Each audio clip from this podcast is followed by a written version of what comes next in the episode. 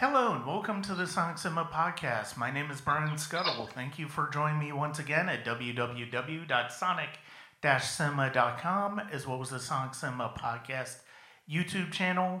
Again, you can, as always, you can check out the podcast wherever you listen to podcasts, whether it's Apple, Good Pod, Spotify, um, Amazon, wherever you listen to podcasts. Uh, those are the main ones, um, especially since Google Podcasts is no more, but also you can check out the uh, more on the Sonic Cinema Podcast YouTube channel, including quick takes of reviews. I've gotten several done over the uh, past few weeks when it comes to uh, potential Oscar nominees and, uh, and current actual Oscar nominees. So uh, that's that's kind of a good place to uh, pick up as far as um, the listening to the podcast. You can also check us out at patreon.com backslash Sonic Cinema. There you will get early access to reviews, including for two of the movies that we're talking about today. Um, we are, in addition, you can also get series such as Leaving the Collection and Life Soundtrack. And uh, coming up, we will have uh, Oscar-nominated Nation discussions. That is at patreon.com backslash Sonic Cinema. So today is going to be a uh, really interesting conversation. I'm looking forward to having this one. Uh, once again, we are joined by a uh, frequent guest, uh, Phil Fasso. And this is a subject that he wanted to bring to the podcast. I'm really glad that we're going to be getting into it. It is the uh, life and work of Joseph Cotten, the uh, terrific actor from Hollywood's golden age, best known for his collaborations from with Orson Welles, but also he also has a couple of other fantastic performances that we will be talking about, but um, for now, uh, let's get started. And Phil, how are you doing today? I couldn't be better, Brian. Thank you so much for asking. How are you? I I'm hanging in there. It's uh, you know, my my new job is kind of keeps me on my toes as far as where I go. But I'm looking forward to uh, being able to settle in on this conversation and looking forward to talking about Uh, three really fantastic films with you. And it's kind of funny that you mentioned Oscars twice during your intro there, because Joseph Cotten, for all his fabulous talents, never won an Oscar. And that is unfortunate because of the fact that he is such a fantastic talent. And I would argue there are at least a couple performances in this um, in in this Uh, group of three that he should have at least been nominated for. He didn't even get a nomination for the Oscars, which just baffles my mind. Um, but uh, first... I wonder, before... I wonder, and again, this has always been my speculation about Cotten. I always thought that maybe people looked at him more as a product of Orson Welles mm-hmm. than as an actor on his own. And I think that may have held him back in things like Oscars and those sorts of things, because really, I mean, if you look at the genesis, obviously, you know, he lives in Florida, he's doing local theater, he's doing that sort of thing, and then he hooks up with Orson Welles, and Orson Welles is, Orson, you know, Orson Welles' trajectory is just to the stars, and Cotton's along for the ride. But Cotton's not just along for the ride. He's really a, a, a massive contributor yeah. to Orson Welles and Orson Welles' success. Mm-hmm. So I always kind of like wondered if that if, if the connection with Welles held Cotten back from Oscar nominations and those sort of things. If people saw him not just as Joseph Cotten actor, but Joseph Cotten actor as a as an offshoot of Orson Welles. And we're going to get to The Third Man, which Orson Welles did not direct. Orson Welles wrote uh, one little piece for.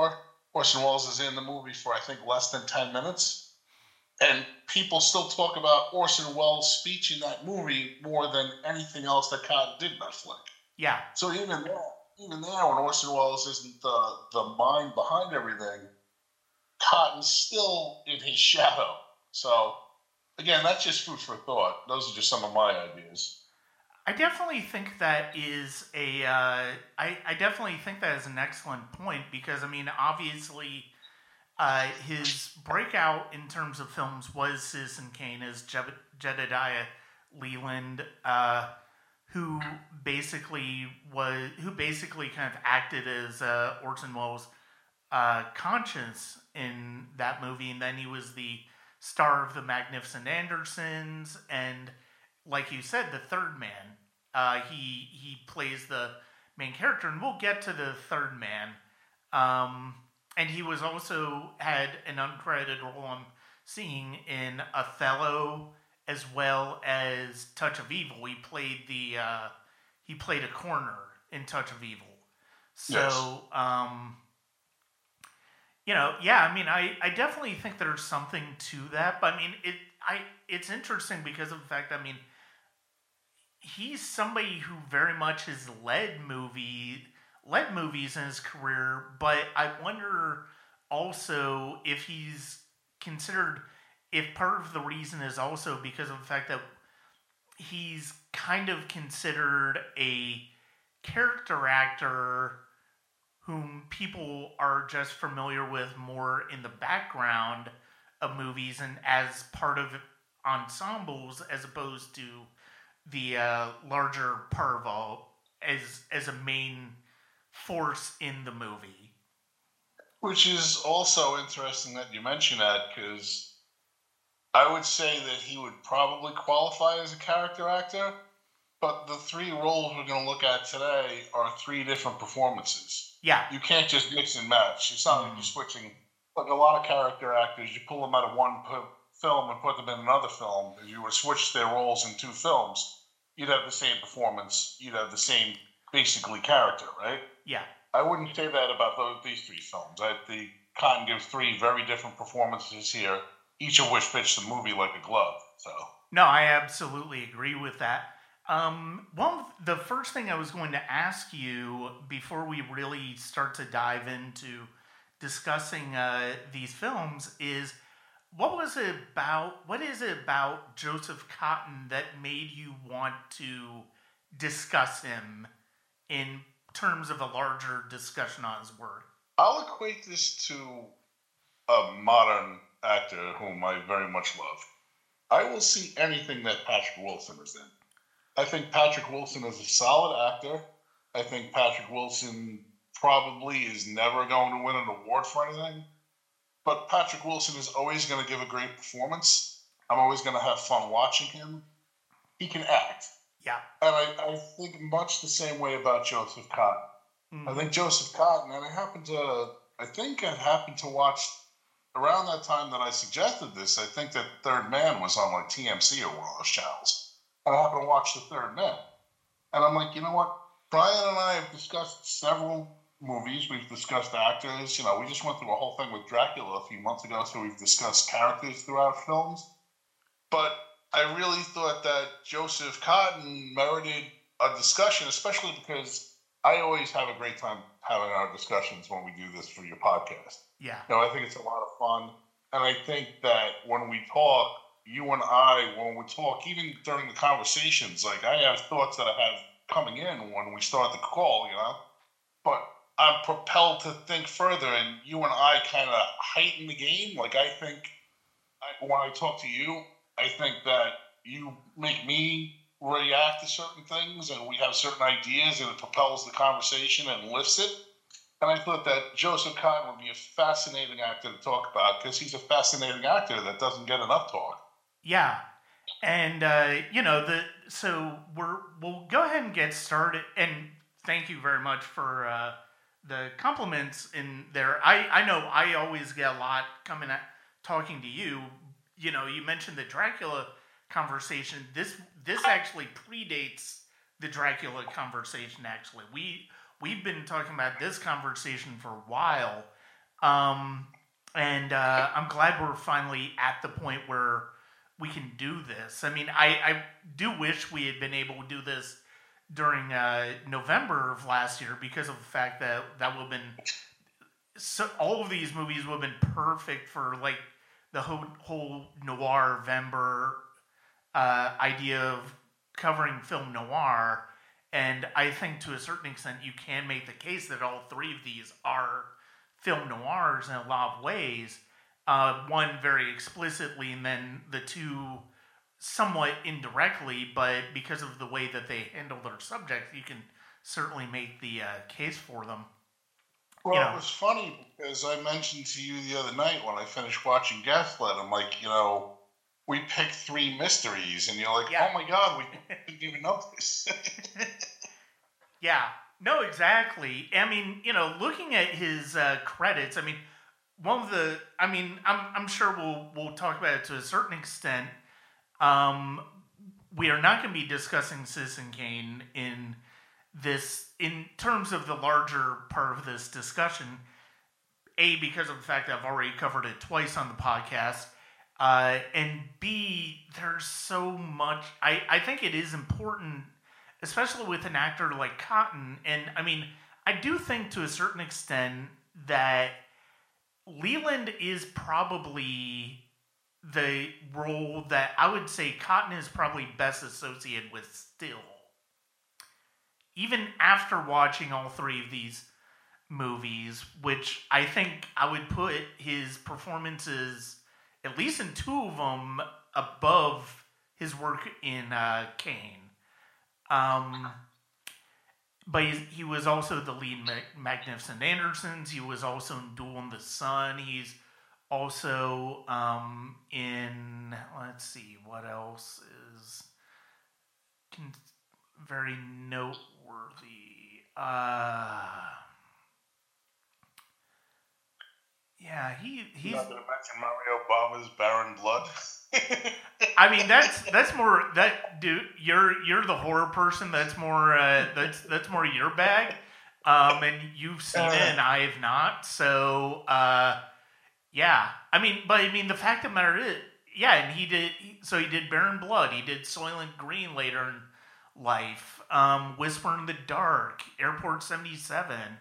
I mean, granted, some of these movies are very much, you know, an actor, you know, kind of something that an actor would naturally kind of, you know, do at the end of their lives in order to, you know, still be working. I mean, but also one of his last movies, I completely forgot he was in the movie. He's in Heaven's Gate, was one of his last yes, movies. Um, but the films that we are going to be discussing are, I think, re- three really rich discussions, not just for Cotten in particular, but because of the fact that they are all just truly fantastic films. We're going to start with nineteen forty-four's Gaslight, directed by George Cukor and starring Ingrid Bergman as a singer whose aunt was brutally murdered. And she and uh, she and uh, Paula, uh, Bergman's character, meets an accompanist while she is in Italy, and they fall in love, and they get married, and they go home to live in her aunt's old home. And gradually, uh, Paula begins to lose her grip on reality. And, you know, obviously, we there's a modern connotation to the phrase gaslighting. It came back in vogue several years ago with the election of Donald Trump. You know, and it basically, to gaslight somebody is to make them, it, it it basically is to make them feel like what they're seeing with their own eyes, what they're uh, feeling in terms of their emotions is not real. And it is basically a uh, form of so- psychological torture. And this was my first time uh, watching it, actually, and it's not going to be the first time we talk about it, actually, on the uh, podcast. We'll be talking about it uh, later on in the year with in another context. But I have to say, I was absolutely I was absolutely captivated by this movie from the get-go. And there are just so many tremendous performances in this movie. And Cotten in this movie plays a man who recognizes Paula as her aunt's niece and is concerned for her.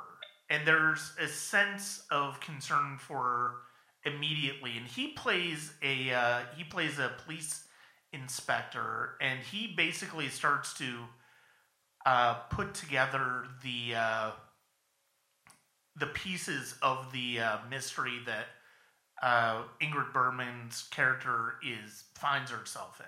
So I wish that every discussion of the movie, or even blurbs about it, the blurb on Amazon and the blurb on I M D B both pretty much give it away.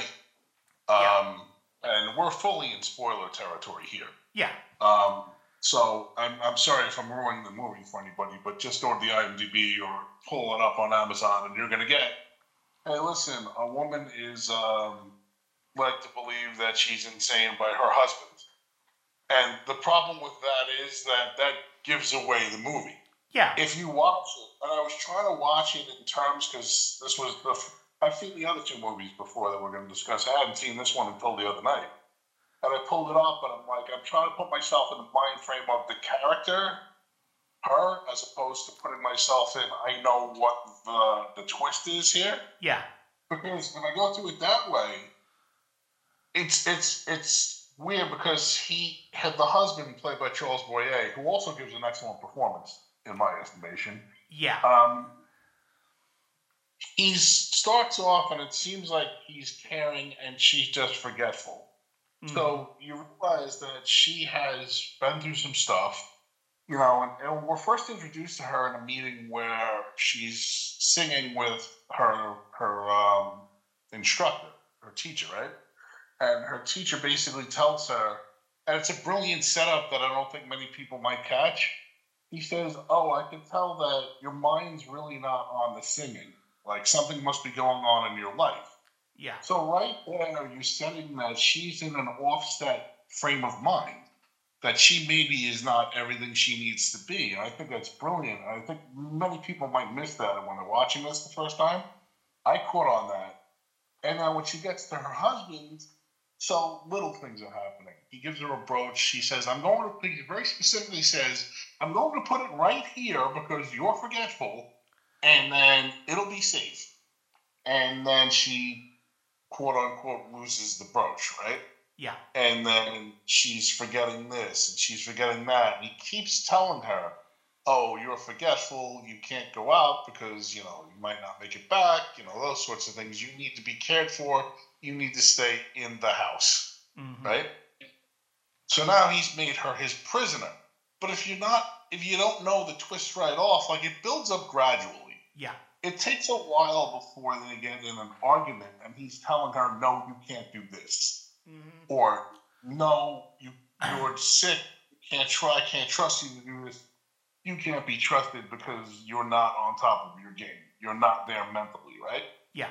So the thing is, it's it's a it's a gradual buildup, and about halfway through the scene, she wants to go someplace, and he explodes on her. And then it becomes, all right, here's where he starts to turn the screws. Now he's not just caring, now he's becoming, now you can see the shades, even if you don't know what the giveaway is, that there's manipulation going on here. And this isn't just him being caring, now he's being controlling. And when does that line cross over? Yeah. One is too much caring, one is controlling. So if you're looking at it at that uh, from that angle, then it's a little different than saying, oh, this is a movie about gaslight.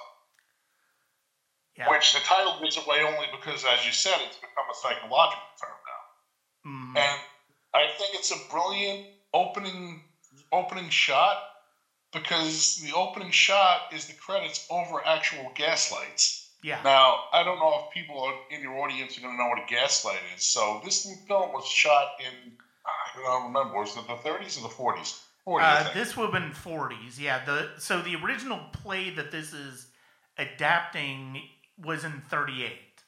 But yeah, the film is uh, nineteen forty-four. So yeah, it would have been the forty-three, forty-four. So yeah, eighty years ago. Yeah. So it's it's filmed in nineteen forty-four. Actually, takes place in the eighteen eighties, about forty, sixty years before that.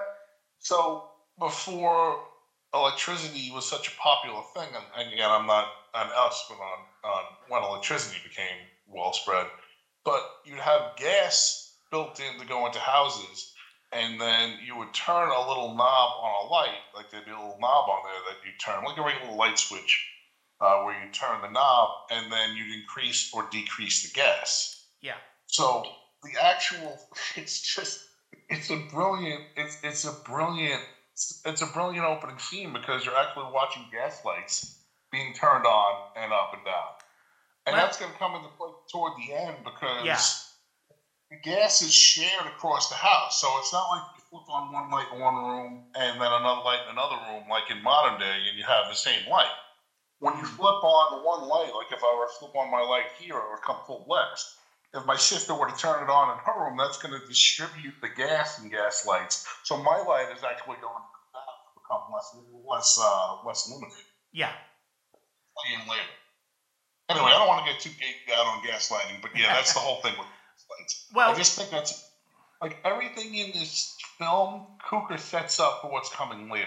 Yeah. And if you're not aware of what's coming, it's actually a very, I think it's a brilliant setup what he does here. It is. And I mean, just, just you, you mentioned that it, it very much reveals itself gradually. I mean, even if you are aware of the twists, even if you are aware of the concept of what this movie is, I think that still works exceptionally well, and I, a big part of that is Cukor as a director, who's a fantastic director. Uh, we talked about his uh, film The Women on here a couple of years ago, and um, he is an absolutely wonderful director of women. He's very well known for his direction of women, and this was a performance where it, it, Ingrid Bergman won an Oscar for, deservingly so. She's fantastic in this movie. Uh, you mentioned uh, Charles Boyer as uh, Gregory Anton, the uh, character, uh, Paula's husband. Um, I I think this is easily one of the. I think this is easily one of the best villains in movie history. I, I would very much put him. Maybe not in the top five, but at least the top ten as far as villains. I I love the way... I mean, it's... Right away, we do kind of get, get an idea that we shouldn't necessarily be trusting this character, but I think that is... As we start to see more and more of what he does to Paula... I, I think that's where the brilliance of Boyer's performance comes out, and just how he's able to be very menacing, but also very, very convincing in being able to manipulate uh, Paula as a character. And it's it's it's really a fascinating. It's It's a brilliant performance. It, I mean, all of the performances in this movie are fantastic, but I mean, I, I think Boyer is amazing in this. And, you know, if if we're talking about the true, you know, you mentioned the gaslights, and uh, part of the reason that this is the title of the play is because one of the things that he, Boyer, do, Anton does as a character as he starts to uh, really starts to strip away Paula's sanity, is he he gets the gaslights turned down, and he and he basically and Paula notices this, and when Paula confronts him about it, he's like, "Oh no, you don't know what you're talking about. No, it's it's fine. It's all fine." That's where the title comes from.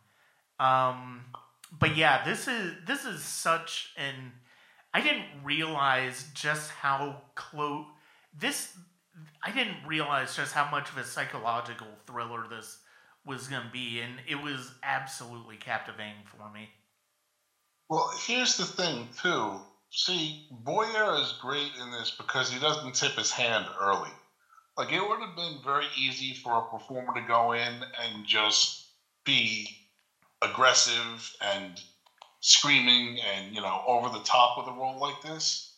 But he shades it early. Like, see, here's the whole thing. If you, like I said, if you don't know the giveaway, if you don't know what the twist is, you can say to yourself, all right, well, here's a guy who is trying to take care of a woman who he's in love with. Okay, we've been told that. And he's basically at a point where he's got a wife who now is slipping, and he's got to be frustrated with that. And that anger, you know, that frustration can build up and turn into anger when you're basically somebody's caregiver as well as their lover, right, and husband. Mm-hmm. And you can you can look at it that way too. And then the manipul, but like it's it's I think it's about halfway into the film when you really start to realize that this is something's off here with him. Yeah. Like even even if you don't know the twist, that at about the halfway point, you say, all right, well, now this is just like, now he's just manipulating and he's pretty much being a dick. Yeah. There's a point where she wants to she wants to put more wood on the fire, right? Mm-hmm. And that scene is excellent because it shows how cruel he can be, right? So he makes her call one of the servants, played by Angela Lansbury, by the way. Yeah, yeah. Angela it, Lansbury. It over, I think this is one of her first performances too. I think this is, I think this is one of her first movies too. I think it is, yeah. Sort of a long, great career. Everyone from my generation associates her with Murder, She Wrote, because I'm an eighties kid. Yeah. But yeah, she had a long, sterling career for a very long time between Hollywood and Broadway. So she the, the and she's already convinced that the the character the um the maid doesn't like her, right? Yeah. So she's like, no, no, don't, Anton, don't make me call her, don't make me call her. And he says, no, no, no, you're not supposed to do this. This is why I hire people, right? Yeah. So he's controlling right there. The maid comes in. She's she's now angry because she's got to come up the stairs and do something that, you know, obviously Paula could very much do herself, and you can see the resentment between the two of them. They, they clearly yeah. don't like her, right? Mm-hmm. And basically, he then turns it into an argument once that's done. Now, he's already got her off base. She didn't want to call the girl. The girl's resentful of her. And then this blows up into a whole argument about how she doesn't like the girl.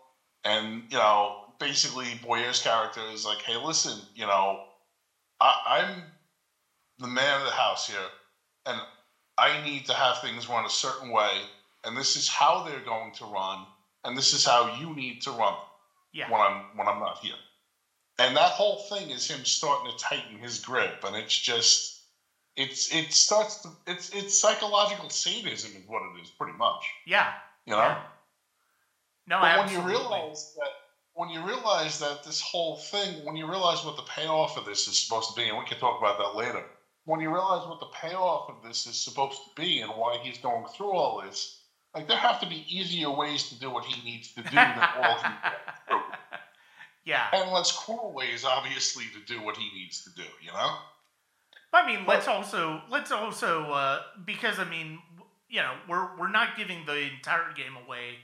But, I mean, we are also, you know, there's also a very specific reason why he chose her.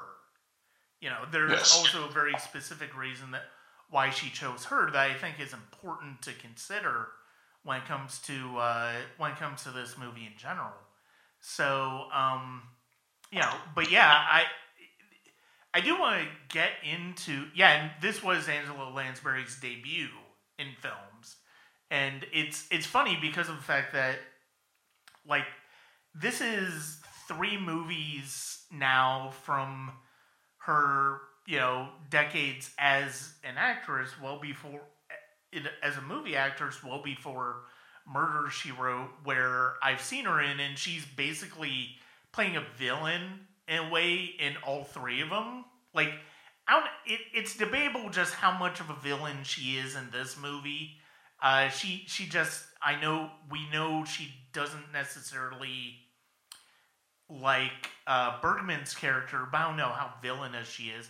Uh, in nineteen fifty-five, she was in a film noir that I reviewed a couple of years ago called My Life at My Life at Stake, which was absolutely terrific, and she kind of plays the femme fatale character. And then obviously her most famous film role in The Manchurian Candidate, where she is again one of the best vil- in, truly one of the best villains in movie history. Um, but uh, yeah, I mean, I, I think it it is the you you're you're right. Like, there's got to be an easier way of getting through this, but you know, again, there's a very specific reason that he that we haven't really discussed as to why this is why he is going through this to do what he's trying to do. And, well, real quick before yeah. we get into that, um, as far as Angela Lansbury's character goes, she's so here's the thing with her, okay? It's revealed in one scene that there's some sexual tension here because she she she's portrayed as somebody, and she's it's mentioned several times that hey, she goes out with pretty much every guy in town. So the loose morals thing that would be in the forties. I mean, we don't. It's not supposed to judge people that way a lot of times, right? But she would be, you know, considered a, a loose woman, you know. Yeah. So she yeah. comes on to Boyer's character at one point. He doesn't take it. He doesn't take the bait because he's got more grander schemes than that. Right. But the whole thing is that she is definitely looked upon as a character of loose morals. Mm. So judging by the moral compass in the forties, she would have been looked at as not a not a good character. She yeah. she's not really ill or a villain per se, but you know, like the, one of the first things that that our inspector here, um, Joseph Cotten, does is get one of his officers onto this particular detail that covers this house, and he has her. It's implied that that officer is sleeping with her to get information. So, I mean, it's just, she's not, and she's, you know, you think of her as murder, and, and again, it's impossible. I know, I've seen her in other things, and I try not to judge her this way, but it's impossible to see her and not think of Murder, She Wrote in my mind, you know. That's oh, no so doubt. ingrained. No doubt. That show was on forever. My grandmother watched that show when she stayed with us on the weekends in the eighties when I was a kid, and it's impossible to not think of her as this, you know, old lady detective who only has the best of things in mind for everybody. You're trying to yeah. trying to solve every world's mystery, you know. But seeing her in this role is particularly enjoyable because she's not like she's mm-hmm. pretty nasty. Yeah. She's not a nice character at all, and they play her off against the older maid because the older maid is nice and caring and sweet. So it's that dichotomy there between those two. Like it, I just think that everything in this movie is brilliantly set up. But I, I'm gonna go track. So go ahead, Brian.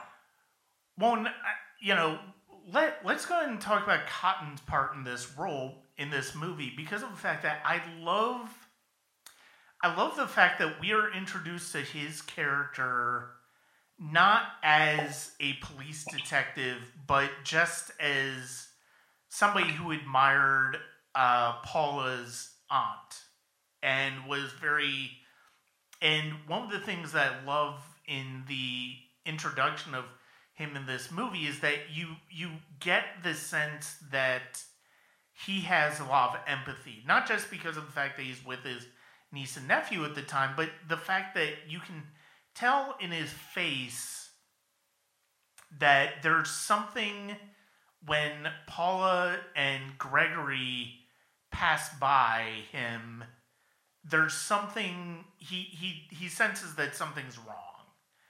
And I love that this comes from an emotional perspective from, in terms of Cotton's character, than just a simple police procedural uh, factor. I mean, it does become that, and that part is added, but it's not the most important part. And I think that is, I think that's a big part of why when Cotton ultimately confronts Bergman in this movie, that scene works as well as it does because of the fact that he's coming at it from an emotional perspective more than just a procedural police dis- perspective. Yeah, I think that's great. There's an emotional involvement. There's a human element to it. So like you said, the fact that he's with his niece and nephew grounds him as a human being. He's not just a cop at that point. Mm-hmm. Like the other two police officers, the commissioner and the guy that he puts on the detail there, they're both cops. That's all they are. But he's got that human element. And it's like, hey, listen, I saw this. I saw your aunt play when I was very, very young. And, you know, I asked to go and meet her, and she gave me one of her gloves. And he mm-hmm. still has the glove. Now, I'd like to see if you could explain his character to me in this note. Um, I don't understand why an American is a chief inspector in London. I don't understand how he's... I think he's got the connections to high society through his parents, he says, right? Because he's, he's basically, like, he goes to this very lavish party at yeah. one point with hundreds of people, and there's a personal performance by some famous pianist. Mm. And I'm like, where is he? Like, this is the weirdest character for him to play. He's an American who's playing a fucking... He's an American... Pardon my language. He's an American who's playing a, a cop in Britain. He's, an, he's playing an American in Britain who is a British cop, and he's supposed to be like a, a cop, but he's got all these fancy high society connections. So I can't really piece any of that together. I kind of say, all right, well, maybe, maybe this role was originally written for somebody British. I can see that. I, I would imagine so. Yeah. And he, and it was a matter of him just being the best part. He, him just being... the best choice for the part, as opposed to, and he probably would have had a certain degree of uh, cachet when it comes to box office because of Kane, because of Magnificent Andersons. He would have been somebody that audiences were aware of at the time. Sure. So yeah, I mean, but I mean, look, let's let's be perfectly honest. I mean, we're let let's let's be let's be clear that, you know, the idea of Americans playing characters in England, let's let's not act like that's something that Hollywood has always been, you know, good with. And I mean, I, I, I, I suppose I suppose it wouldn't stick out so much. And I kind of let it go because I'm like, you know, this is a great movie. This is my only gripe with this movie. Right. And I'm like, you know what? This is so small and inconsequential. The role was probably written for a Brit. And basically, they probably hired the, the most talented guy, uh, you know, who's going to have some box office draw to play the yeah. part. Yeah. All that makes sense. But I'm like, it wouldn't bother me so much if he were playing a Brit in this role. But he's not. He's clearly American. Clearly I, American. I, I will say I admire them for at least not going, hey, how's your, hey, could you do a British accent? Because...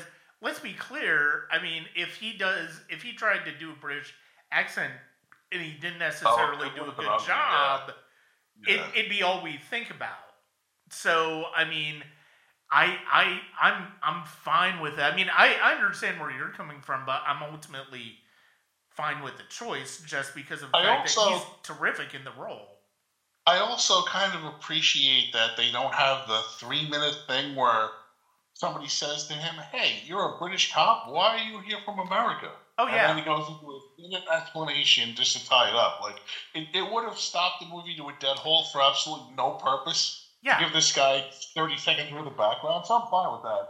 It just sticks out. But again, yeah. great performance. I'm not arguing about that. Um, and the thing is, and we're going to talk about this in the next one when we talk about um, The Third Man. Cotton's character here, you know, Officer Cameron is ahead of the game here, yeah. right? He knows what's going on. He's piecing it together.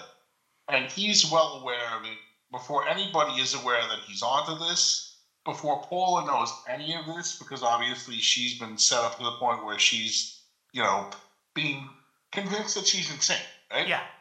yeah. To the point where Anton says toward the end of the movie, he's like, look, I'm going out, and basically if you keep acting like this, some men are going to come to the house. So when when when Cotton's character shows up and insists on going and talking to her, she thinks he's going to commit her to an insane asylum. At that yeah, point.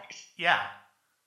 it's interesting because, like, a lot of times movies spell out things for you and spell out things for the characters, but what characters do and don't know here is kind of fascinating. Mm-hmm. Like, Anton doesn't know that anybody's onto him at this point. Yeah. His wife has questions because she says, I know I didn't leave the brooch. I know I didn't move that picture off the wall. That was always there because you can see the outline of the, you know, the dust on the wall, and it's clear for the picture, mm-hmm. where the picture was. And we're kind of saying to ourselves at that point, well, yeah, maybe she didn't, because this is starting to seem like a manipulative sort of thing here. Yeah. Um, but Anton also doesn't know that he he, does, he knows that Cameron exists because he sees Cameron. Well, Cameron is uh, Cotton's character. He yeah. sees Cotton in the park, and he's instantly suspicious about it. And when she wants to go to that, that big thing, that big uh, soiree with the pianist playing the, the famous pianist. Yeah. I think Anton says to her, what, do you want to see that that that, that guy there that was oh, yeah. in the park? Yeah. So I he's mean... playing it. He's playing it. He's playing off Cotton's character like, hey, I can use this to my advantage to manipulate her, to make her feel like, hey, you have feelings for somebody other than me. All you tell me is you love me, you love me, you love me. Right? Yeah. But he also doesn't know that that Cotton's character is in on his grand overall scheme here. Mm-hmm. So what characters do and don't know is kind of fascinating. Yeah. Because when you get to Holly, Holly Martins in the next film we're going to talk about is so far behind the game that he only really finds out in the last like fifteen minutes of the movie what's going on. Mm-hmm. Whereas Detective Cameron here is hell-bent on putting all this information together. And there's a revelation about some jewels that come up, and that ties the whole thing together. Yeah. No, absolutely.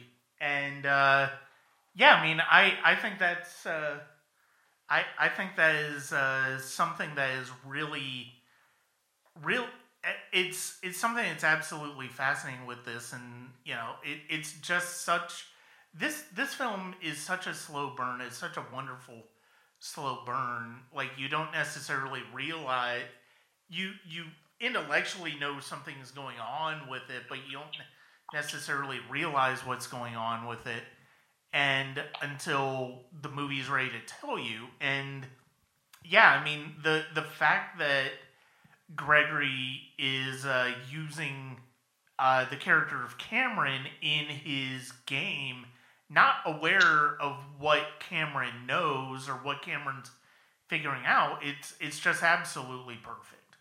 Um, but you, you already mentioned our next film, and I, I think that would be a good way to segue to our next film. It is the classic nineteen forty-nine film noir, directed by Carol Reed, The Third Man, based on... I just want to ask you, I'm sorry, I just want to ask you before we move on, one question about that last scene in, in Gaslight, right? Okay.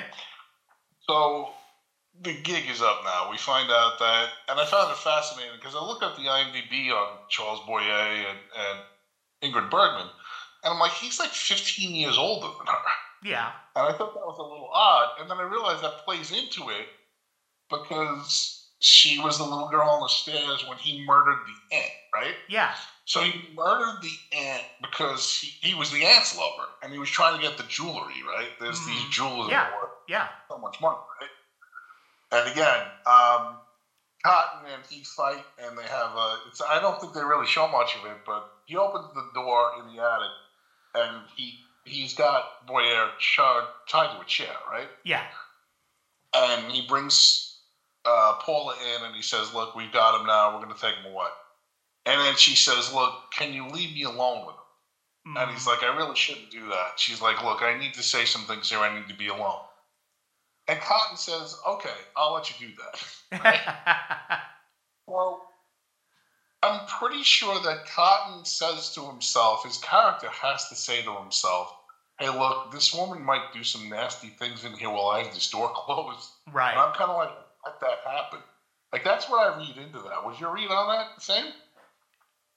I, I didn't necessarily know that. I mean, I didn't necessarily think about in that ter- those terms.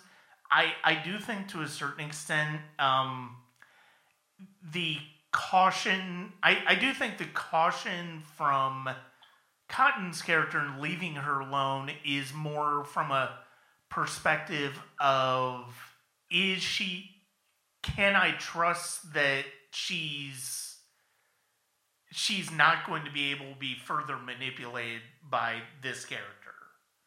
I, I think that's more where it's coming from than a matter of, oh, he's gonna, she's going to, uh, she she's going to do something physically awful to him. I, I didn't necessarily think I that only, was the case. I, that only clicked in when she pulls out the knife and she's like, oh, this is, oh, this knife that I don't have in my hand because it's a fantasy? Because then she's playing the whole thing about, hey, yeah. you've told me this entire time that I can't, I have no real perspective on reality.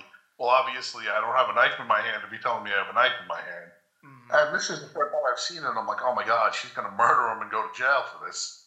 And then she doesn't. So yeah. I just thought that that was an interesting way to let her. And it's nice to see that she ultimately wins, even though she doesn't actually do anything to, to harm him or murder him. Yeah. They take him away at the end.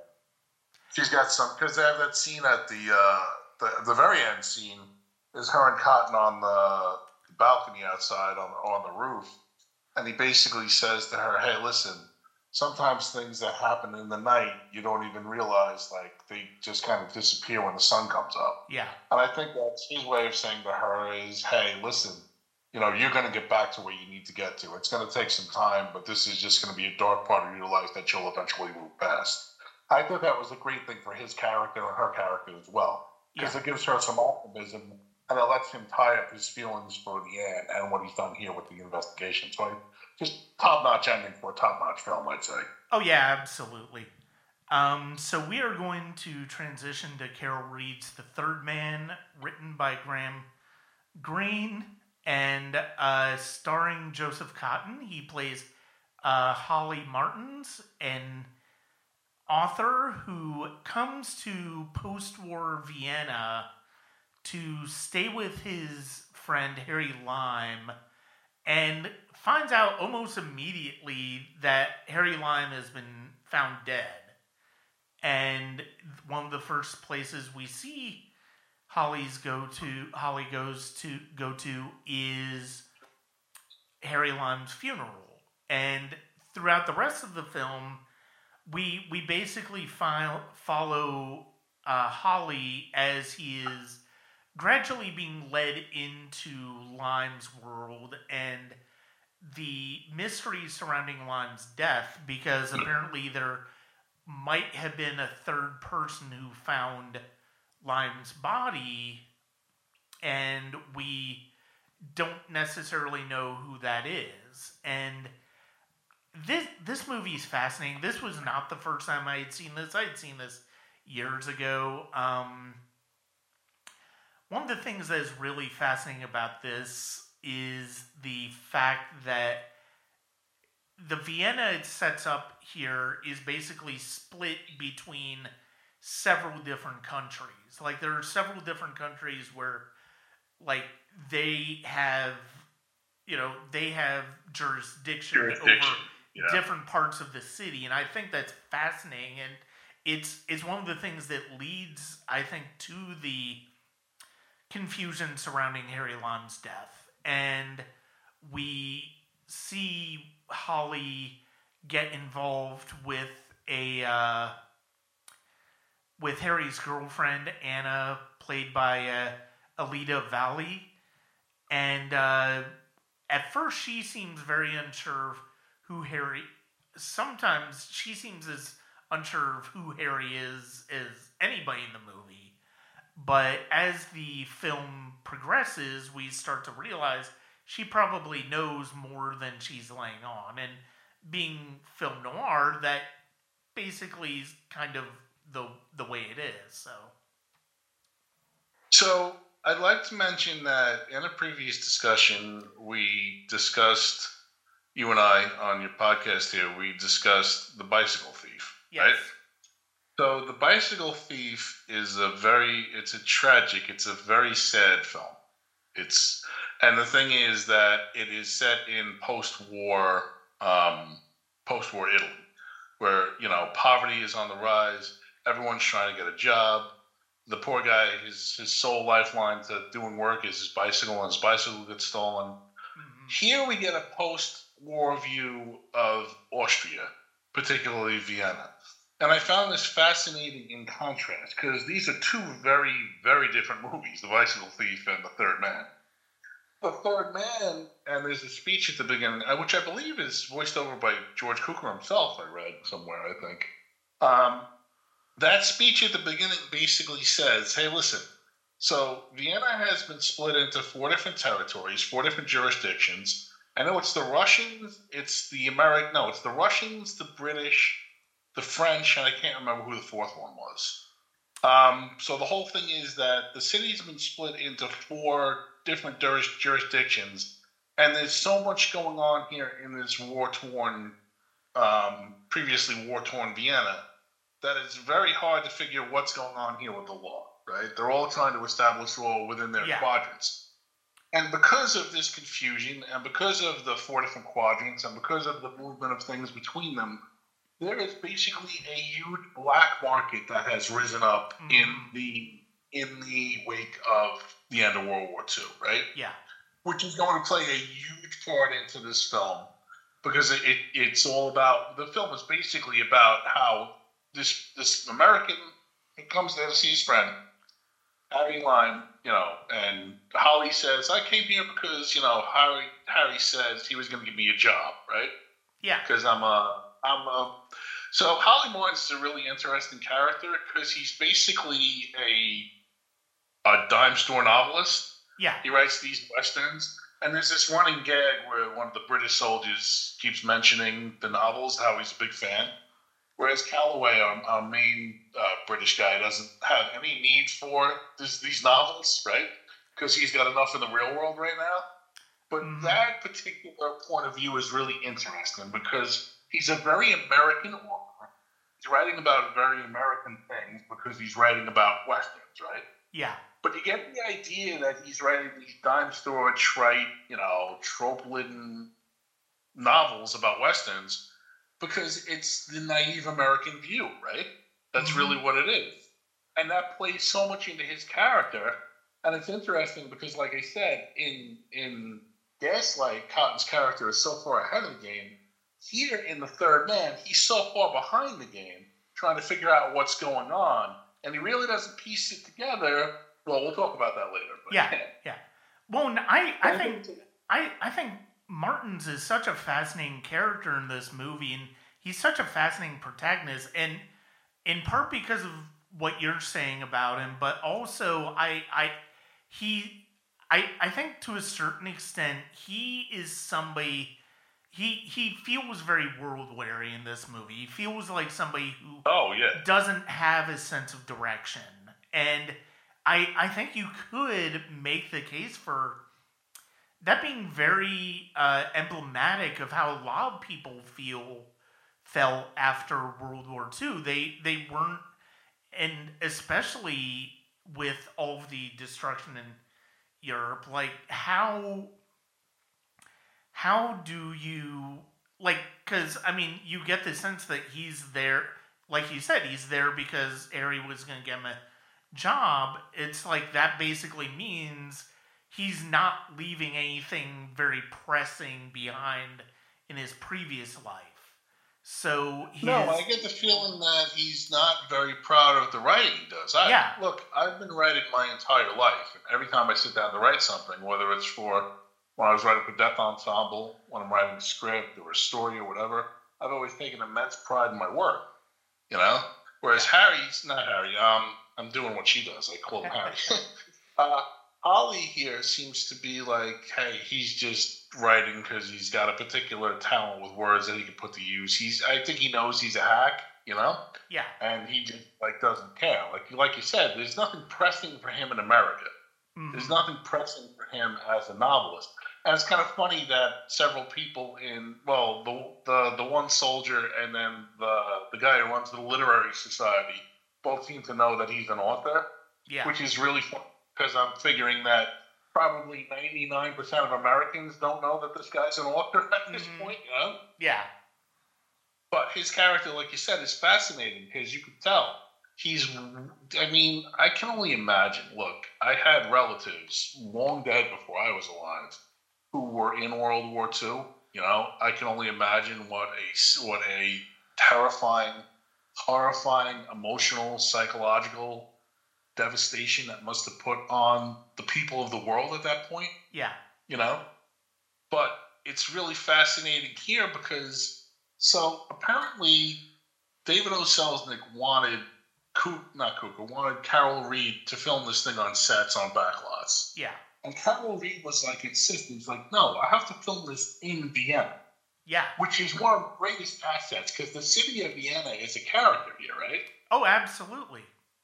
And one of the fascinating things is, if you know, well, it gives you, it tells you at the beginning that it's post-World War Two, but if you know about World War Two and you know about bombing and those things, like there are several scenes where characters are traversing these giant piles of bricks, they're sliding down, or they're in the background, or, and I'm like, okay, those used to be buildings. Yeah. Well, not just piles of brick because some construction worker left them around. Those used to be buildings. Mm-hmm. People used to live in those buildings.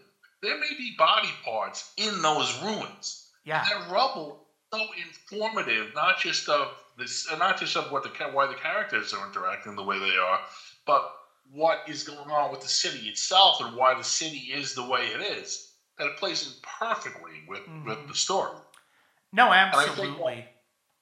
Like, oh, Selznick wanted to do this on the cheap, apparently, and film. If you had filmed this on backstages, I don't care if it was today or in the forties, you never would have gotten the same cinema verite, you know. No. The, no, none of that would have come across. No, like, I mean, uh, and, and, you know, look, I mean, the fact of the matter is, I mean, this is... This is one of the quintessential film noirs, and I, I think oh, absolutely. a huge, a huge part of film noir is the authenticity of the characters in the narrative, but also the backdrop and also the landscapes. And I mean, one of the things that this film benefits from tremendously is obviously shooting on location in Vienna, but also the way Carol Reed uses the Dutch angle, the way he uses very deep black and white cinematography. Oh, it's beautiful. It is, and the this is this is in a very real way. This movie gets to the heart of film noir in a way that a lot of film noirs at the time would have only dreamed of, and sure.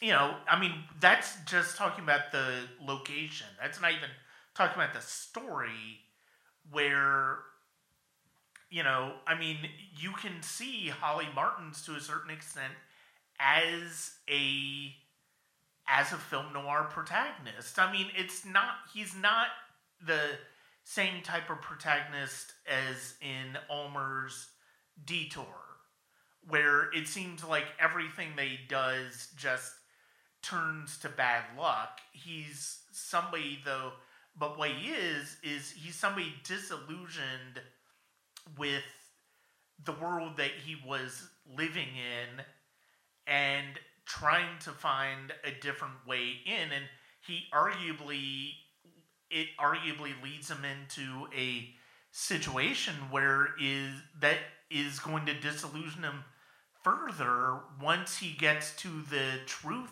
of Harry Lime. And Harry Lime, of course, is played by Orson Welles in one of the one of his great performances of his career, if not his greatest. Spot on, perfect performance out of Welles. Look, I'm going to be honest. One of the reasons we're not talking about Citizen Kane is that I asked you that we don't talk about Citizen Kane. I have been a huge Orson Welles fan since I was a kid, and I hadn't seen Orson Welles' Citizen Kane for a long, long time. I think I was in my twenties when I finally saw it. Yeah. And then I sat to it, and I'm like, oh my God, how is it that I love Orson Welles? This is like his universally resolved, renowned best film, and I can't stand this film. Like, it's so boring. I don't care about guys who run newspapers. I don't really associate with rich people. The whole thing with Rosebud at the end, I'm like, this is it? This is what everybody talks about? Oh. But Orson Welles, I got to give credit, is great. He plays that character at three different stages of life. He's throwing his all into it. This is his everything. But I would put Harry Lime as a I would put Harry Lime as his best performance. I love him in this movie. And it's such a small part, but he owns it, and it's integral to everything that's going around with him. Yeah. And interplay between him and and Joseph Cotten is just, it's beautiful. You, that scene, I will talk about that scene on the carousel. You, you but can, I'm not scared yet. I mean, so, that, there we go. One There's of the things, one of the things that is fantastic when you have a, I mean, this is that the the scenes between Cotten and Wells in here. Um, I mean, they really do, I think, play off of what iconography the dynamic between Wells and Cotten had because of Kane. And because yes. of Magnificent Andersons, it's like you can tell that those actors have a mutual respect for one another as show, as a scene contributor, as scene players, as as co co-stars. And, you know, you the way, the, it's a very natural progression, the way that that the discussion between Holly and Harry Lime uh, plays out. I mean, I would, I, I still lean more towards uh, Quinlan from Touch of Evil as Wells' oh, best that performance, is but probably I, my second favorite performance. Yeah, that's but great, now that, but one. now that I've rewatched uh, The Third Man, I can completely understand why Harry Lime is considered one of his greats. He is, he is and tremendous. The thing is that Joseph Cotten is playing the protagonist in this film. Yeah. Even though that Orson Welles didn't direct this, and he only wrote the Cuckoo Speech, which is, we'll talk about that. That's a great speech. But he, he's in the thing, like I said, I think his, his screen time is probably ten minutes in an hour and forty-five minute film. Maybe, yeah. if, the, if that. Yeah. But the thing is, he's, or, this is an Orson Welles film. It really is. I mean, the whole thing about is, you know, it's all revolving around his character. When he shows up, he owns it. And I love the very last thing we see of him, which we'll talk about once we get to the ending. But again, you know, Orson Welles was a fascinating actor. And it's a shame that, you know, at the end of his career on the downward slide there, he's doing Paul Masson commercials and he's drunk and they had to film it fifty-seven times for him to get his one line down. You know, in his very last film role, I saw in the theaters, I have to say, the Transformers, the movie. Yeah, same. He was same. a unicorn. No, My same. My mom took us to see that when we were kids, and I'm like, I knew the voice because I knew him from the commercials and he was on the Muppet Show, and I'd always heard of Citizen Kane. I'm like, this is just amazing. Yeah. No, I mean, it's, it's, a, well, and the thing is, it's like, Wells...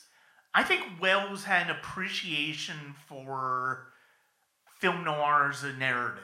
I and then as a narrative uh, structure to play in.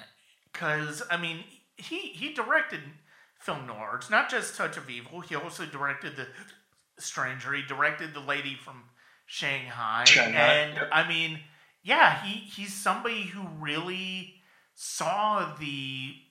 the storytelling potential to get to some some of these uh, weighty humanist subjects in terms of in term sorry in in terms of uh, like really uncovering seedier sides of uh, characters. I mean, which is you know, and really you could almost consider in a way you could almost consider Citizen Kane a film noir because of fact that it is talking, it is really exploring the the way a character devolves into a shell of who he is, who you, who he thought he was, and who he could have been.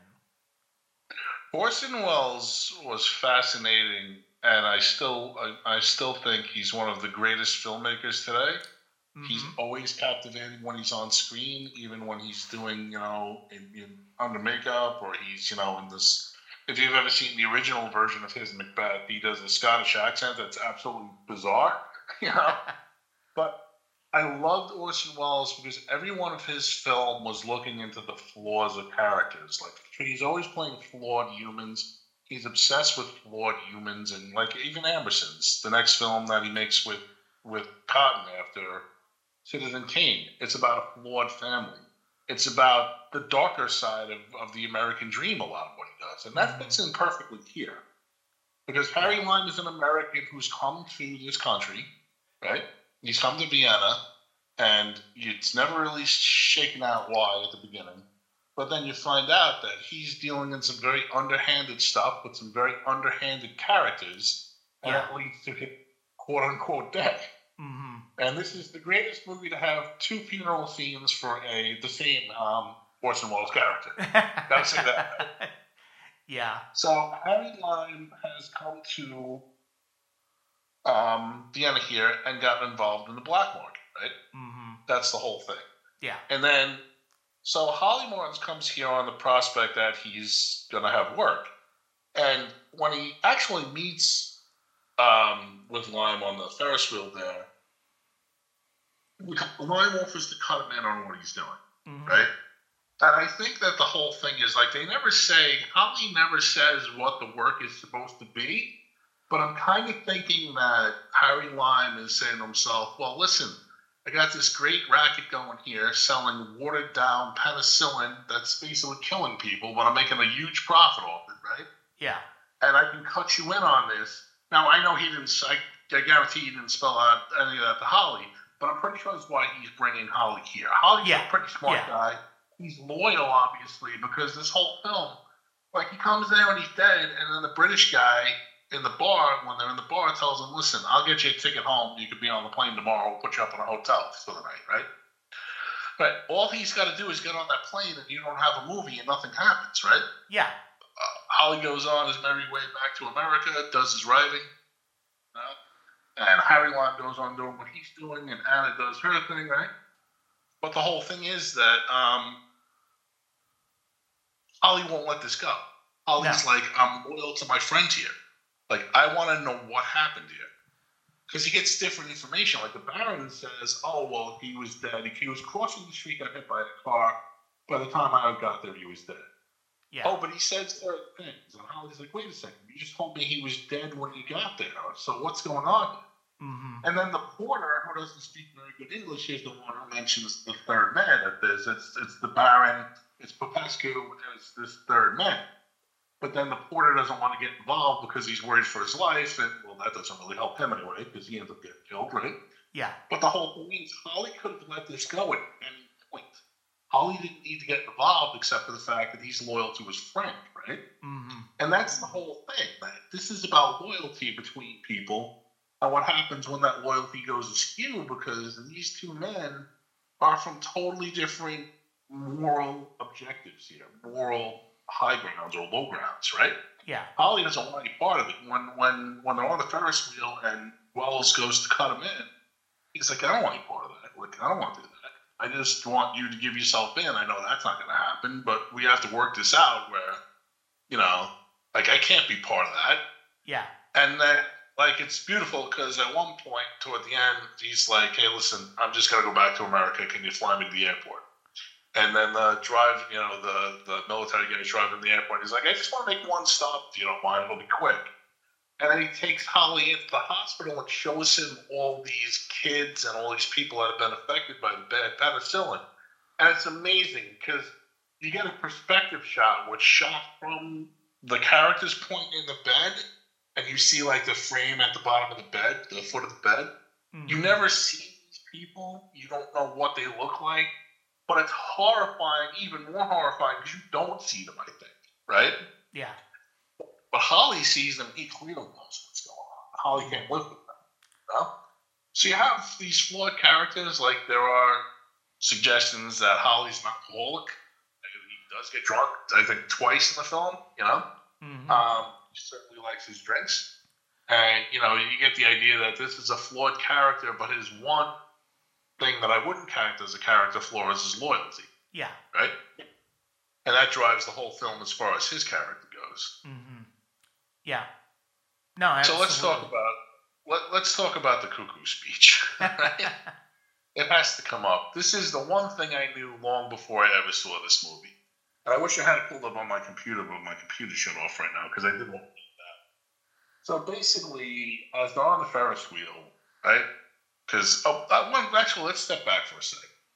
Right? He's out in the alley, it's night, and there's somebody in the shadows, and a cat's licking this character's boot in the shadows, right? And Holly, they sent people to kill him earlier in the night, so he thinks this is somebody coming to murder him. Mm-hmm. And he's like, all right, he's across the street, and he's like, all right, come out now. Come out now, I got you. You can do what you want. I don't really care. And they keep this character framed in shadows until it's brilliant the way it's done because he's Holly's making so much noise in the street that it wakes a woman up and she opens her window and puts on a light and the light flashes for a second and you see Orson Welles. Yeah. And he sees Orson Welles and he says, Harry. And then Harry disappears into the night. Right? Mm. So they end up on the Ferris wheel, and it's like, hey, listen, I know what you're doing here. I know what you've done. And he's like, I've been to the police. And he's like, look, that was a bad, bad move. And then he's like, look, I'm not a bad guy. Like, look at all this. And it's, it's really his, his his view of humanity physically from where he's at and his view of humanity morally is absolutely disgusting. Mm-hmm. He's like, look, see all those little dots down there, all right?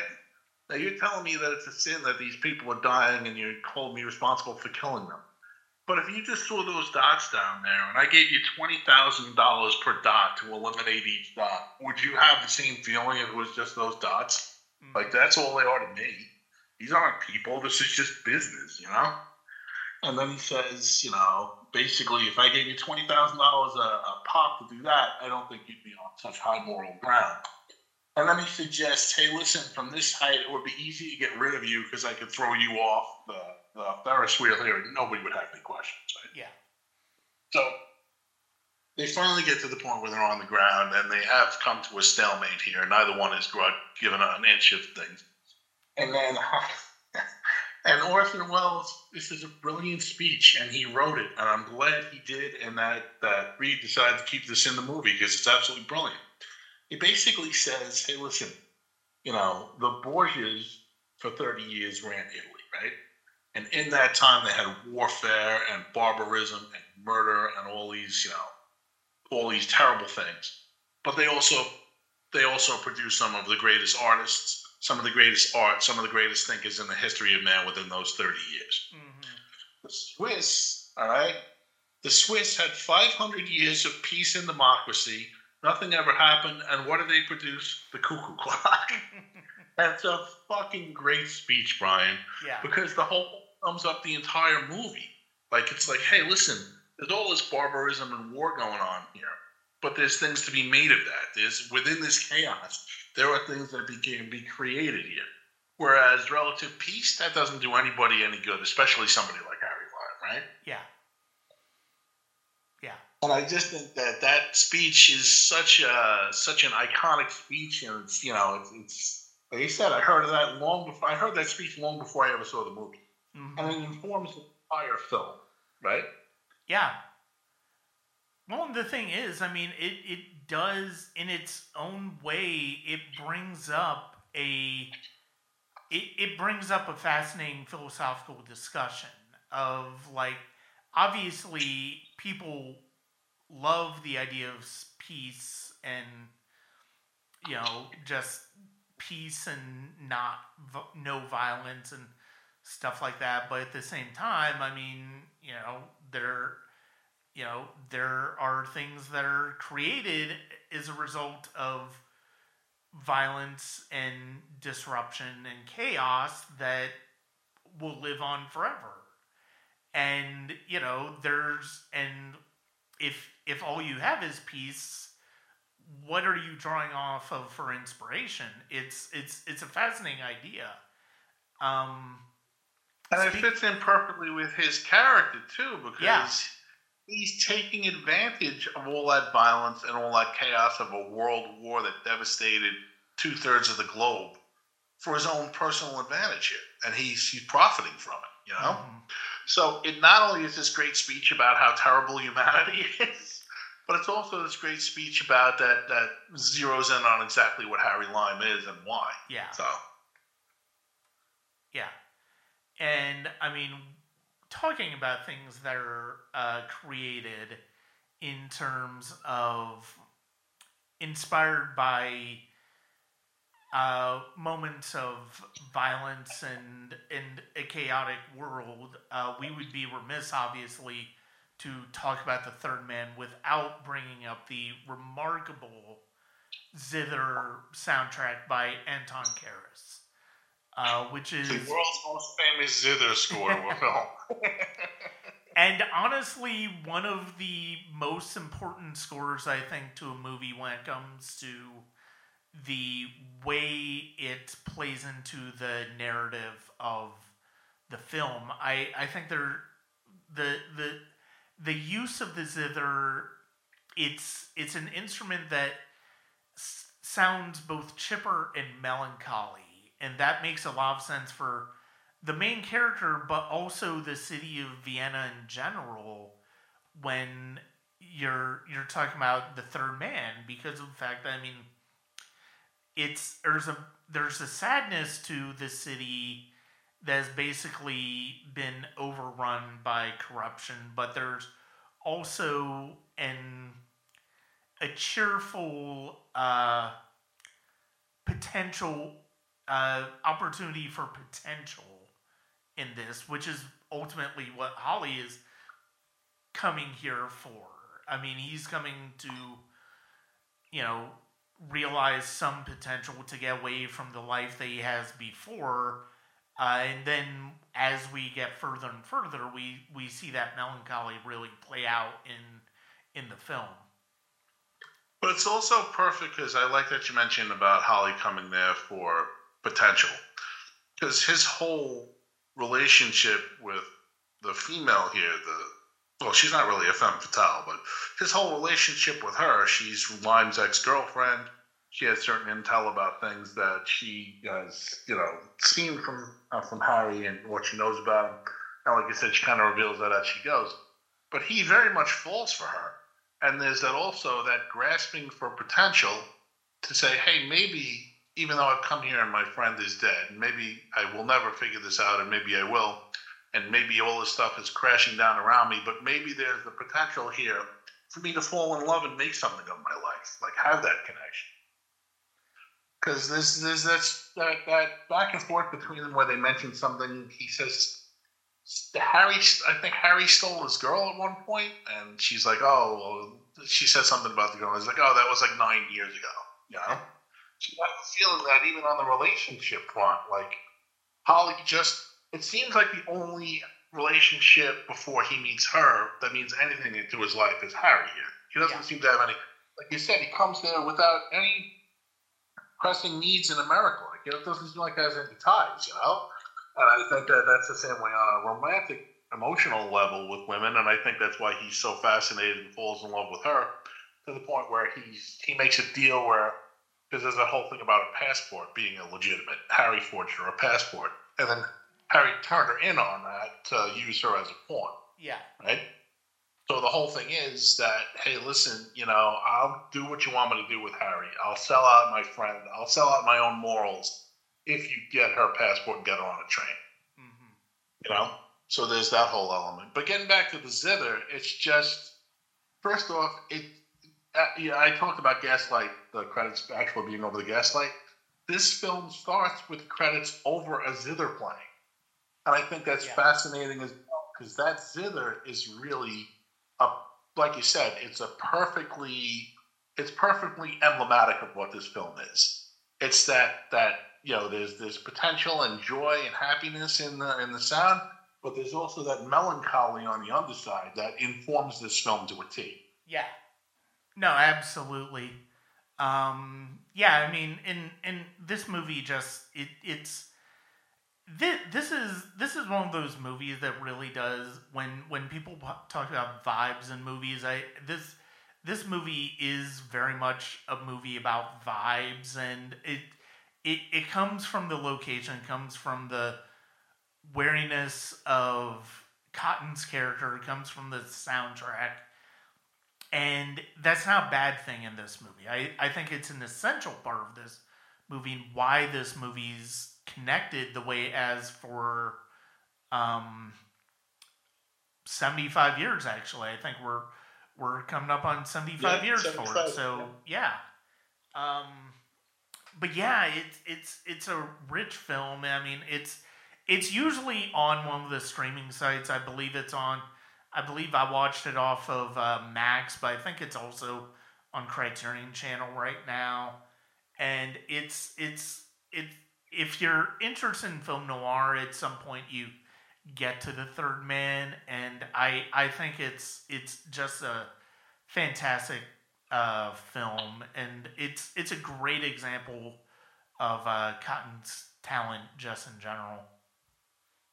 Absolutely.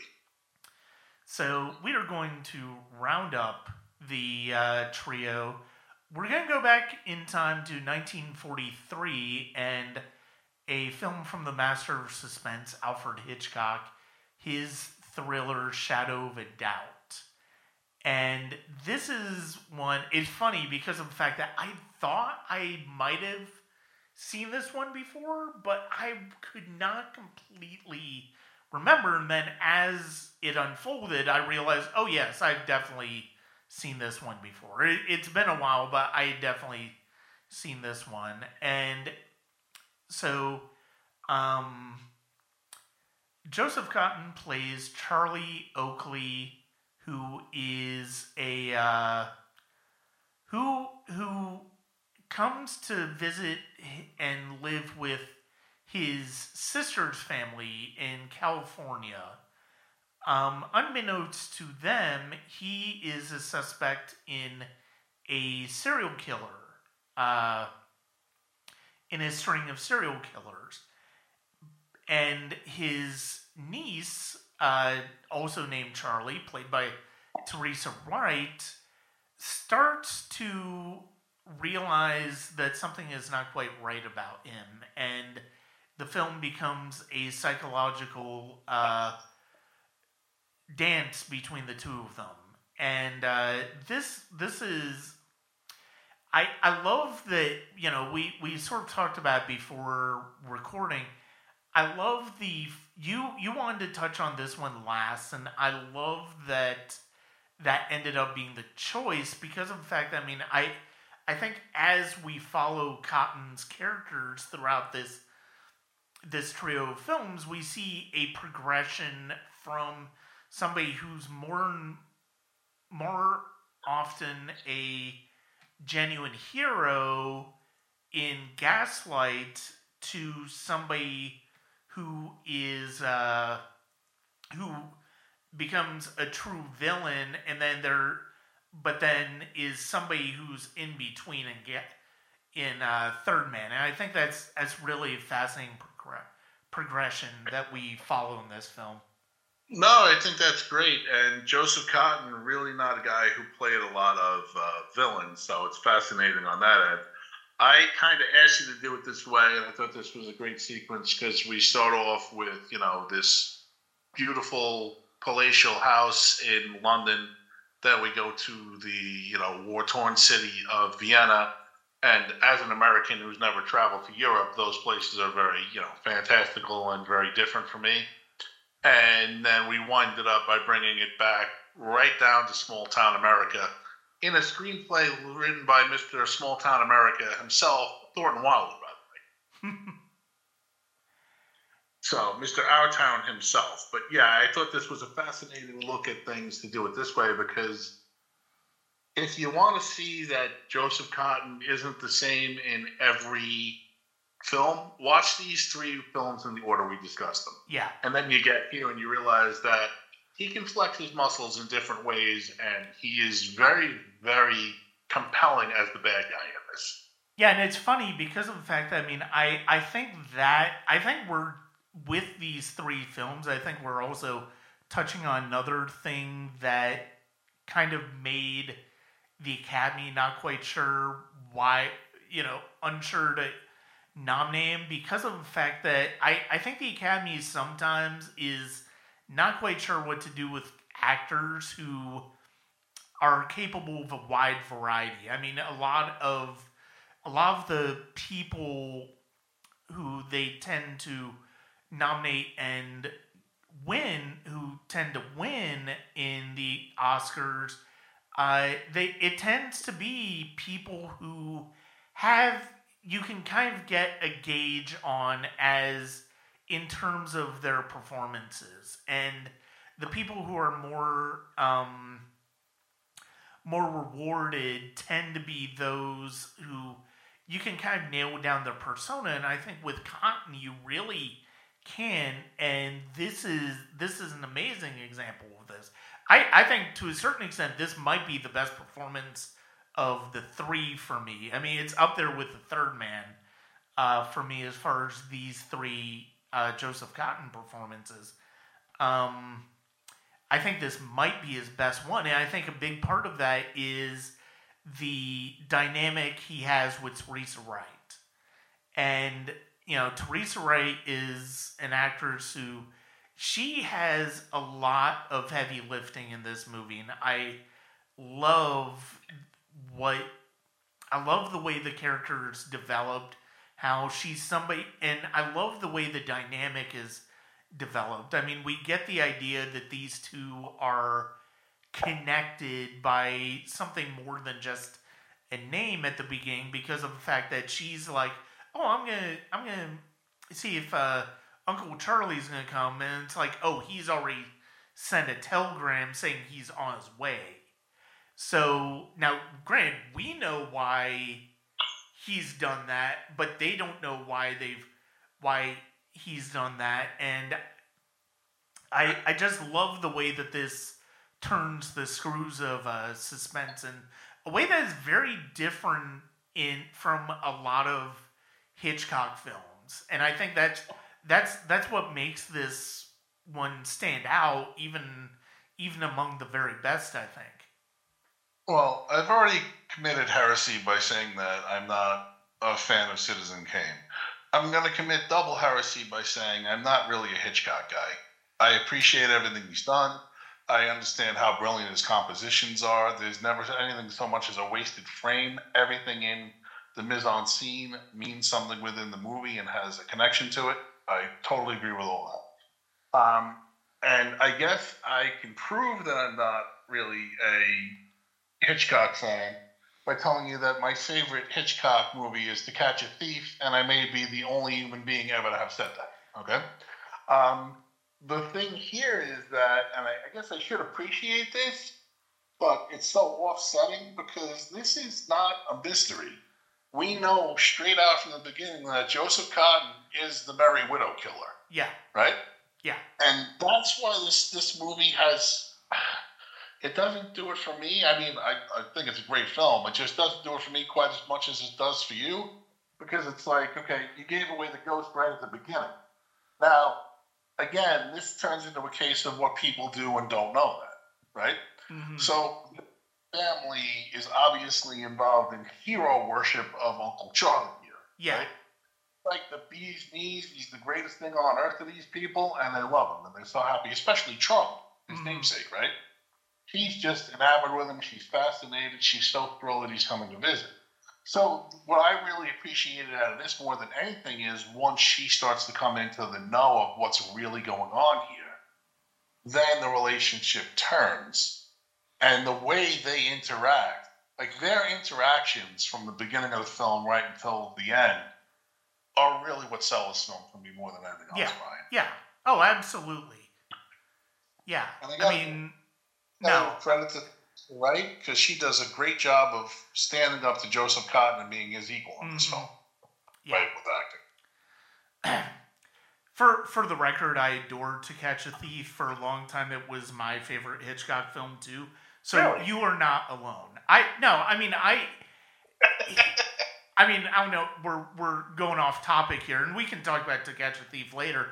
Um, but um, one of the things I will say about that movie is, you know, while we're on the topic of Hitchcock, I, I just, again, sort of like The Third Man, I just love the vibe of that movie.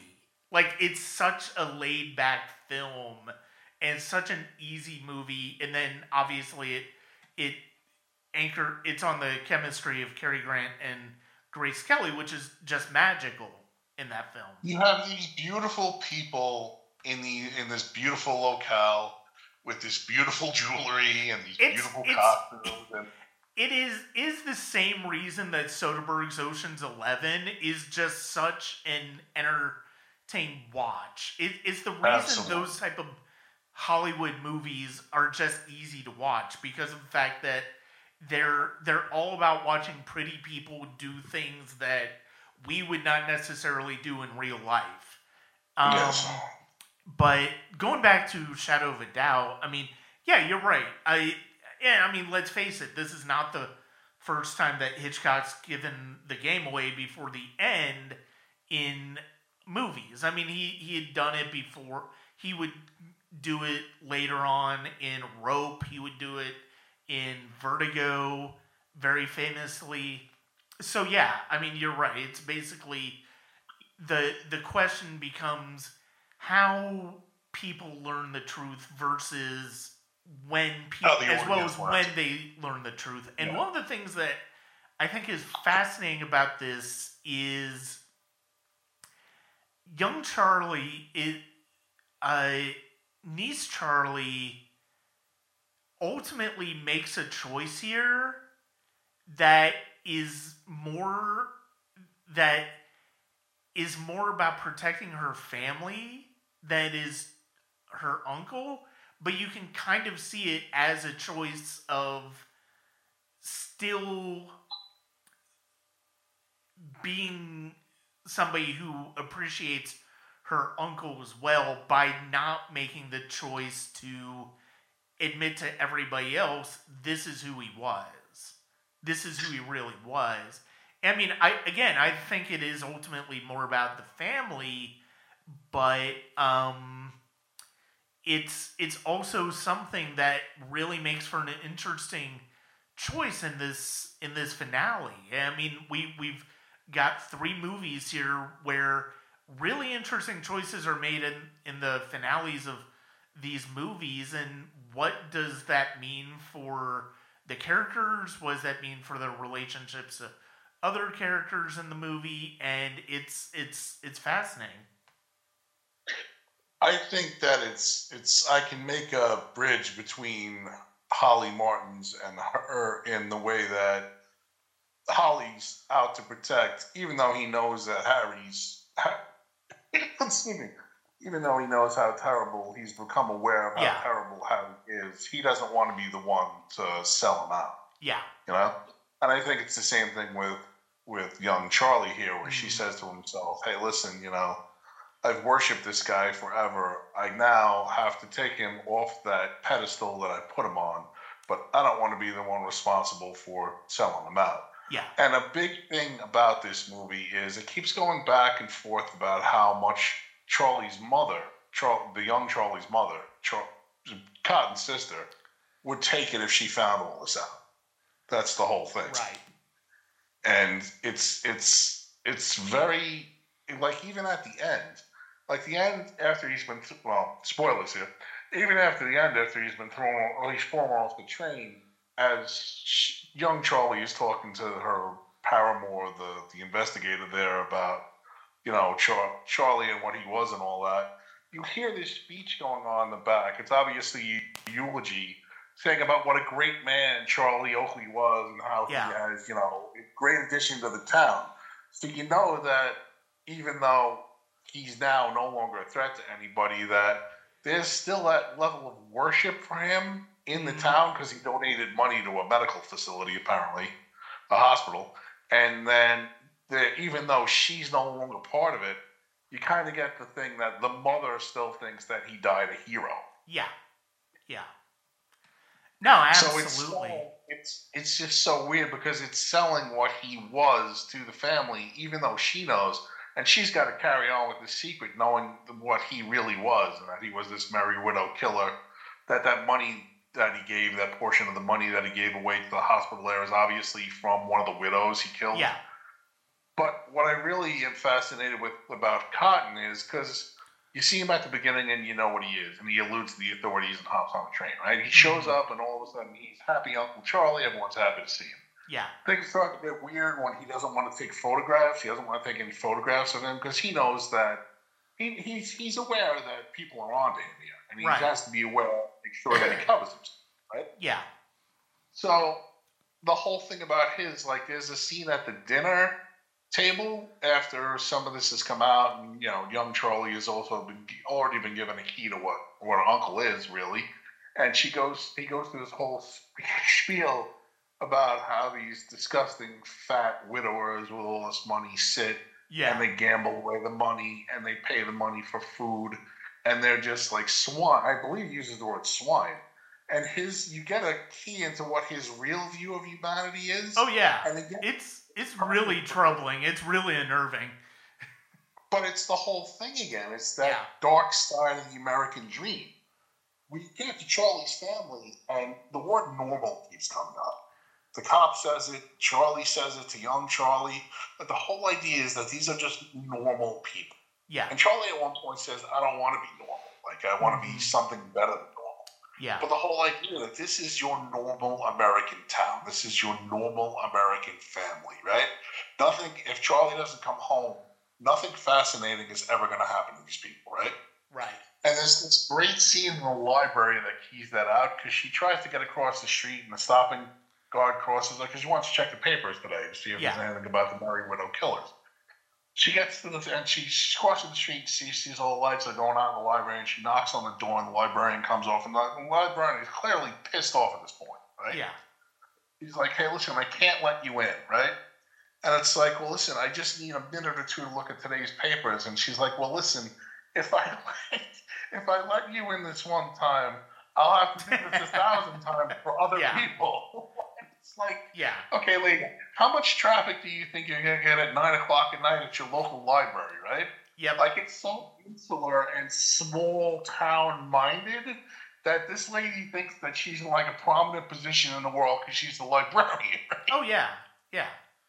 But there's that whole idea of being normal, and when Harry gives that... Well, not Harry, I'm sorry, I'm getting movies mixed up here. When Charlie gives that speech about the old widows and how they're disgusting and they waste money and they just jam food in their faces and they play pinochle, they're wasting this, all this money that that's there. It, it really keys you into the the abnormal side of American life, yeah, and that darker edge to things. And I think that's where I really start to appreciate this movie, because... That's Hitchcock. You know, that's perfect Hitchcock saying, hey, listen, every one of my movies, like, there are these, there's this small hotel in the middle of nowhere, the small woman working in a, a place who steals his money, and then there's these bloody murders coming out of what should be normal America, you know? Right. And that's a thing throughout his thing, that these are just, like, you know, like, for the most part, his his characters, his, his protagonists are everyday people, right? Yeah. Living in, quote-unquote, normal America. And then you have this whole dark underbelly. And when Cotton gives that speech, it's spot on perfect, Brian. Mm-hmm. Oh, it's fantastic. But like, you said, but like you said, it's also disturbing because yeah. this is the kind of quests that, number one, they do exist in the real world. And number two, you know, these are the prob- kind of things that Charlie's sister and his, his brother-in-law and his family probably never even consider, you yeah. know? Oh, yeah. No, I mean, we, we do very much get the... No, I mean, one of the things that is so interesting about uh, the dynamics here is that um, the the sister's family is very much uh, middle class. And, you know, they, they don't necessarily have predominant, uh, prominent places in society, um, but they are respected in society. And, I mean, you know, he is talking about things that, yeah, they wouldn't even necessarily... ever think about and necessarily ever have on their minds, but the way he does it, it's so unnerving. I mean, it really does open it it really that's where uh the niece's possibilities of, well, what's going on here, you know, really comes into uh play. Well, and there's another scene in, in the bank. They go into the bank, and I believe that Cotton's going there to deposit this fortune that he's got, yeah. right? Yeah. And his brother-in-law is a banker, right? And he goes up to the window, and he starts making jokes about the bank being held up, right? Mm-hmm. And the brother-in-law says, oh, you know, Charlie, you can't really say those types of things in a bank. And you can tell in that scene that Charlie has such a disdain for small-town America that he's mocking it by just going, and he keeps leaning into this thing about the bank being robbed. And you could tell that his brother-in-law just started to squirm going, oh, my God, I hope this doesn't come back to me. Like, I hope it doesn't, but I hope it doesn't, yeah, doesn't work poorly on me what my brother-in-law is saying, you know? Right. And I think it's fascinating. Like, you can just tell that Cotton's character disdains this small life, and he's got to put on this facade and pretend to be in love with it because he's got to hide out here for a while. Yeah, exactly. Um, and then once uh, once uh, young Charlie realizes what's, or has the suspicions about her uncle, there are some great scenes that play out. I I love the bar scene between them, where um, we we do start to get more of a sense of, you know, the fact that it is going to be, uh, you know, how much is young Charlie going to push him on this, and how much danger that is that putting her in. And I I think that is a that's a fascinating way that this story progresses. And that scene is funny, too, because I'm like, how does this bar exist in this town? Like, everything is beautiful. But that's showing you that even in this town, there are these dark little pockets that people probably don't talk about, you know? Yeah, yeah. Yeah, exactly. I mean, so much of it is just based on the whole idea of, like, somebody who seems to do very good things and can be well-loved by people is... can be a monster as well. I mean, we've certainly seen that over the years by through many people uh, in in society. And uh, yeah, I mean the the ending, especially the, the the way the ending plays out, seems very uh, the the ending feels very contrived in a Hitchcock suspense thriller way, and it ends very abruptly too, it seems like. But yeah, that that scene where that scene at the very end where the choice is made to uh cover up, for lack of a better term, uh Uncle Charlie's uh, true nature is is is one that really, the way the fact that that's what we're left with is really just a fascinating choice on the part of the filmmakers. But like you said, it it's kind of pointing to this idea of or regular America and the dark underbelly underneath. But it also keys into the idea that ignorance is bliss, right? Yeah. If we don't know that these bad things exist, we can continue as a small town America and not be bothered by it, you know? Yeah. So instead of, wow, this guy murdered three women, tried to murder one of our own citizens, and he fell off a train. Uh, instead of that, we have, well, we have a revered member of society. We'll look back on him fondly and miss him forever. And now we can go on with our normal lives. Yeah. Because let's face it, people in a town like that don't want to be challenged. They want to be normal, for the most part. They don't want abnormalities like, you know, serial killers throwing women off trains. Yeah. Yeah, but yes, I think that I think that as a way to cap it off, I think that that is three for three in brilliant films, three different directors, three very different roles for Joseph Cotten, all of which are stellar. Yeah, I think he shines in every one of these movies in different ways, and I think that if you wanted to encapsulate and say why should why should we still be thinking about Joseph Cotten? Why should anybody watch Joseph Cotten movies? What was the big deal about him?